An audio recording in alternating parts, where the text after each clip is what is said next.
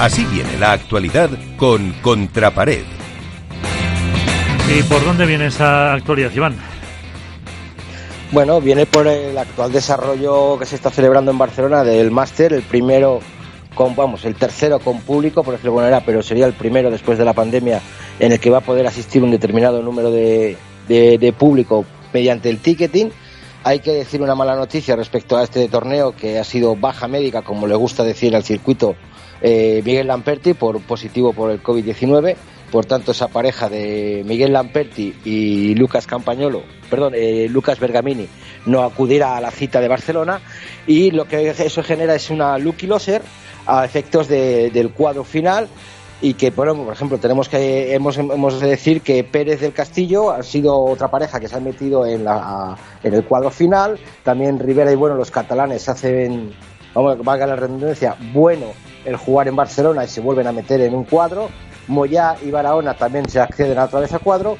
Y me parece que la última pareja ha sido Chico Gómez y Godo Díaz que por fin vuelven a meterse en un cuadro final. Me gustaría recalcar algo importante, Miguel, es el que por fin, después de, después de siete torneos, siete torneos metiéndose en octavos de final, los jovencísimos Arturo Cuello y Iván Ramírez han conseguido meterse en cuadro final.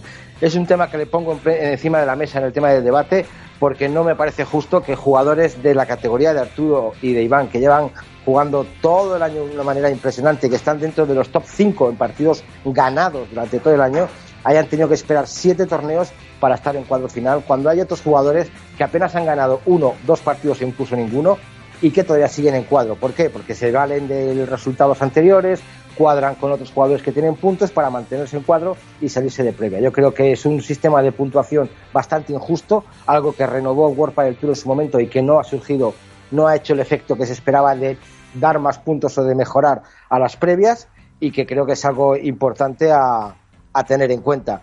Por otra parte, bueno, pues me gustaría felicitar a todo el equipo de Esto es por la aparición en el programa de, de televisión de Una víbora para cenar excepto yo, yo no fui invitado, bueno, ahí está el, derecho a, veto y que bueno, pues que hicieron, hicieron eh, uso de ello por, por temas objetivos de la productora y que bueno, pues que realmente estuvo bien el debate, un poquito corto, se cortó un poquito la comunicación, pero bueno, la verdad que siempre es bueno que, el mundo del padre y más mi equipo, porque yo lo considero mi equipo, hagan actos de presencia en esos medios de comunicación. Así que nada, Miguel, estamos esperando a ver cómo se va desarrollando el torneo y, vamos a ir hablando. Perfecto, aunque estaba leyendo, fíjate, una vallisoletana que seguro que conoces, Melania Merino, también sí, también ha dado positivo. Eso Bueno, no, baja médica.